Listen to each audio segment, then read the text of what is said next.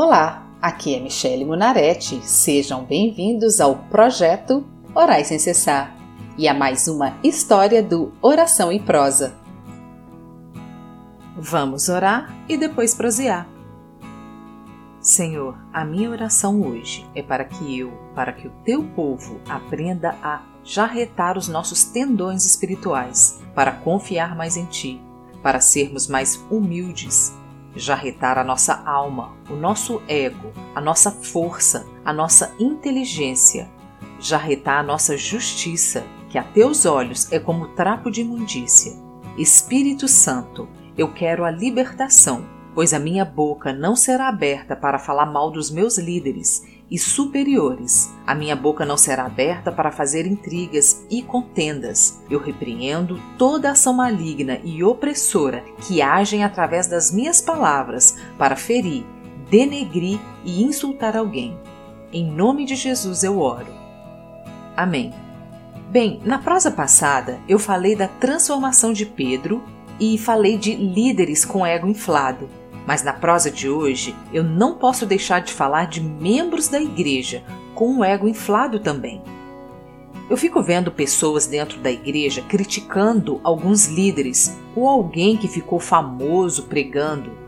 Não quer dizer que todo assunto abordado por essas pessoas devem ter nossa total concordância, porque muita coisa é percepção própria e por isso nem sempre temos que estar de acordo. Mas no geral, quando alguém faz crítica a essas pessoas, devemos reparar o seguinte: quem chegou lá? Quem realmente está sendo abençoado? Por que, que a pessoa que está criticando não tem o mesmo mérito? Apesar das pessoas muitas vezes se achar no direito de criticar porque afirma que está cheia do Espírito, que ora todos os dias, quem realmente está sendo abençoada? A pessoa que está criticando ou aquele que está ministrando, aquele que realmente está sendo usado por Deus? Se as pessoas que criticam se acham melhores, por que então esse cargo, essa posição não é de quem está criticando? Quando você faz essa pergunta às pessoas que criticam, logo elas se defendem dizendo que tais pessoas estão em pecado, que não é assim que o Senhor gostaria que o culto ou a ministração fosse feita. Mas quem está, na verdade, no pecado é o que está julgando, porque ele se enquadra naquela palavra do livro de Mateus 7:1 que diz: "Não julgueis para não ser julgado". Porque se a pessoa é tão melhor que o pastor que está ali à frente, do que o líder que está ali à frente, porque essa pessoa que critica não é a pessoa que está então ocupando o cargo? Eu conheci uma mulher certa vez que sempre reclamava das organizadoras que preparavam e pregavam num congresso ou conferência de mulheres da igreja dela, como se ela fosse capaz de fazer bem melhor. Então eu pergunto: por que ela não está ali no lugar das organizadoras, se ela é tão melhor assim? Por que Deus não deu a ela essa oportunidade? E não é só isso, percebo que para chegar ao topo, para estar à frente de algum ministério, a pessoa reconheceu perante muitos as suas debilidades, trabalhou árduo e, como ensina a palavra, honrou aos seus superiores. No livro de Efésios, no capítulo 6, versículos 5 ao 7, diz assim: Quanto a vós outros servos, obedecei a vosso Senhor, segundo a carne, com temor e tremor, na sinceridade do vosso coração, como a Cristo, não servindo à vista, como para agradar aos homens, mas como servos de Cristo, fazendo de coração a vontade de Deus, servindo de boa vontade, como ao Senhor e não como a homens, certos de que cada um, se fizer alguma coisa boa, receberá isso outra vez do Senhor. Segundo a palavra que acabei de ler, as pessoas que falam mal dos seus líderes, pastores, nunca serão abençoadas. Eu vou contar uma história sobre o meu marido. Ele é uma pessoa bem capaz naquilo que ele faz no seu trabalho, mas por muitos anos ele não conseguiu subir de cargo e outras pessoas entravam e assumiam no lugar dele um cargo que ele tinha capacidade de assumir. Bem, como todos sabem, eu sou uma pessoa cristã e sempre orei a Deus pedindo que o Senhor o abençoasse no seu trabalho e lhe abrisse as portas. E tentar entender o porquê ele nunca conseguiu, já que ele era capaz. E eu sei que ele era capaz. Mas sabe o que acontecia com meu marido? Ele era uma pessoa extremamente arrogante. Ele era o tipo de pessoa que se achava melhor do que os outros. Aquele tipo de pessoa que achava que merecia mais do que os outros. Ele já, inclusive, humilhou muita gente. inclusive eu, porque ele tinha um cargo e um salário melhor. Mas mesmo assim eu continuava orando, porque ele é o meu marido e eu queria que essa situação mudasse. Então o Senhor nos enviou para morar em São Paulo, a cidade mais rica do Brasil, onde tem as pessoas mais ricas do país. E em São Paulo, dependendo do bairro onde você mora, as pessoas lá não aparentam, elas realmente são. Então, pelo período de seis anos e pouco que moramos lá, foi crucial para o meu marido entender que ele não era o último biscoito do pacote, como ele pensava ser, e que tinha uma infinidade de pessoas à sua frente e bem mais capazes do que ele. Então o Senhor tratou nele a sua humildade e começou a mostrá-lo que não é bem assim. Colocou no caminho dele um chefe que menosprezava o serviço dele, uma pessoa que queria ser promovida em cima do esforço e do trabalho do meu marido e o humilhava sempre que podia. Então, sabe o que aconteceu com meu marido? A autoestima dele foi lá para baixo, despencou de tal forma que ele saiu de São Paulo duvidando da sua capacidade, que até eu sabia que ele tinha.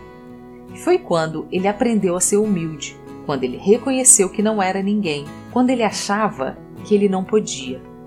Então Deus abriu a ele uma porta e o promoveu de uma forma que ele nunca seria promovido na empresa que ele trabalhava. O que aprendemos então com isso? Que a humildade toca o coração de Deus, porque a palavra diz que aquele que se humilha será exaltado, mas o que se exalta será humilhado. Então, as pessoas que ficam se exaltando, dizendo que são melhores do que os seus líderes ou de qualquer outra pessoa que está na liderança de um cargo, essa pessoa que critica nunca vai ocupar essa posição, porque tudo na vida começa com humildade. E principalmente aos que conhecem a palavra de Deus, esses não têm desculpa para agir de tal forma. Pois aos que estão na presença do Senhor, essa é uma lição básica: humildade.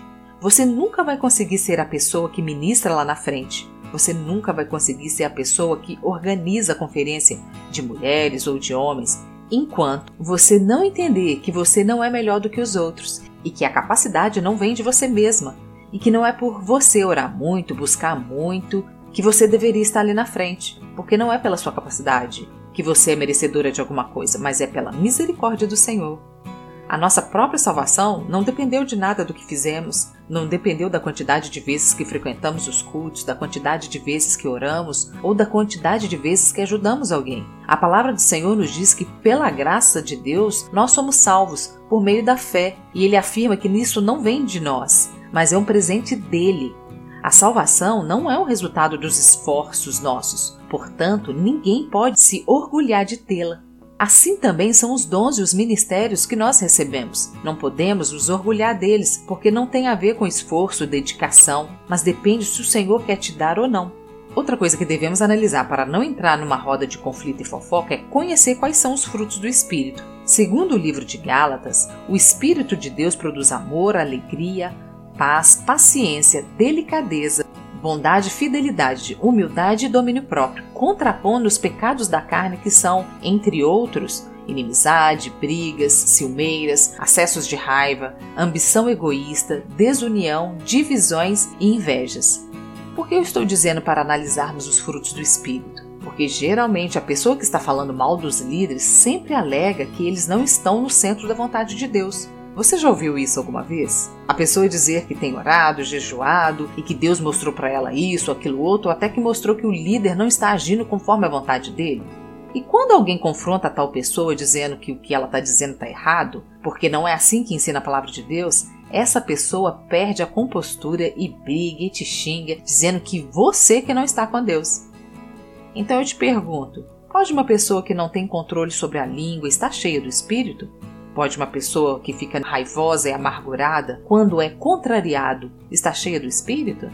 Uma vez uma pessoa que eu conhecia me disse que estava tendo umas revelações que para mim eram para lá de esquisitas. Então eu disse a ela: "Isso não é coisa do Espírito Santo. Chegamos a discutir algumas vezes a respeito, mas no princípio ela achava que ainda ia me convencer das revelações que ela estava tendo. É, revelações que iam totalmente contra o que a palavra ensina. Ela dizia que a humanidade não tinha entendido as revelações da palavra de Deus e que ela estava recebendo em primeira mão o verdadeiro significado das revelações da Bíblia. Então foi quando eu resolvi dizer que realmente achava aquilo tudo uma sandice. Então a tal pessoa se enfureceu, me chamou de vários nomes, uma pessoa cristã que conhece a Deus mas que não estava no espírito como ela mesma dizia que estava. Então, de novo, eu volto para a palavra do Senhor que nos ensina a como agir em todas as situações. No livro de Provérbios 9, versículo 8, diz assim: Nunca repreenda uma pessoa vaidosa. Ela o odiará por isso, mas se você corrigir uma pessoa sábia, ela o respeitará.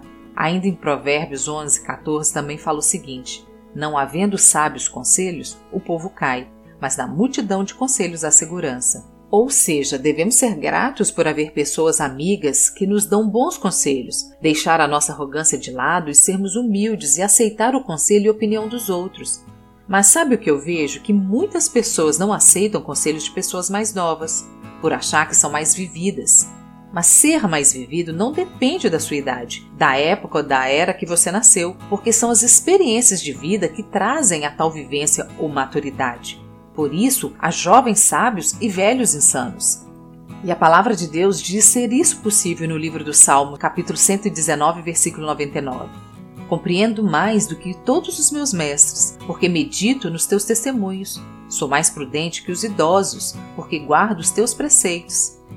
Pois bem, para concluir, meu conselho é: que se você busca algo em sua vida pessoal ou na vida da igreja, se você almeja um cargo melhor ou uma posição melhor, a palavra de Deus nos instrui a não menosprezar os pequenos começos, a sermos humildes e esperar no tempo de Deus. No livro de Zacarias, quando o povo de Deus começou a reconstrução do templo, muitos choravam porque achavam o templo inferior ao templo construído por Salomão. Então o Senhor disse ao povo: e os que não deram valor a um começo tão humilde vão ficar alegres quando virem Zorobabel terminando a construção do templo. Também está escrito no livro de Mateus, no capítulo 25, verso 23: Disse-lhes o Senhor: Muito bem, servo bom e fiel, foste fiel no pouco, sobre o muito te colocarei. Entra no gozo do teu Senhor. Então eu concluo que a humildade é a chave para o crescimento. Voltando a falar do apóstolo Pedro, eu te pergunto: você consegue imaginar alguém que era totalmente impossível escrevendo os versículos abaixo? Sujeitai-vos, pois, a toda ordenação humana por amor do Senhor, quer ao rei como superior, quer aos governadores, como por ele enviados para castigo dos malfeitores e para louvor dos que fazem o bem. Vós, servos, sujeitai-vos com todo o temor ao Senhor, não somente ao bom e humano, mas também ao mal porque é coisa agradável que alguém, por causa da consciência para com Deus, sofra agravos padecendo injustamente? Em suas cartas, o novo Pedro ensinou sobre mansidão, sobre o que é ser humilde. Portanto, não despreze os pequenos começos e peça ao Senhor para lhe dar humildade, pois a palavra também diz que antes do homem ser arruinado, o coração dele se gaba, enche de orgulho, mas que antes da honra vem a humildade. Por hoje é só. Acompanhe as próximas histórias do Oração e Prosa. Sejam bem-vindos e acompanhem às segundas e quintas-feiras o projeto Orais sem cessar.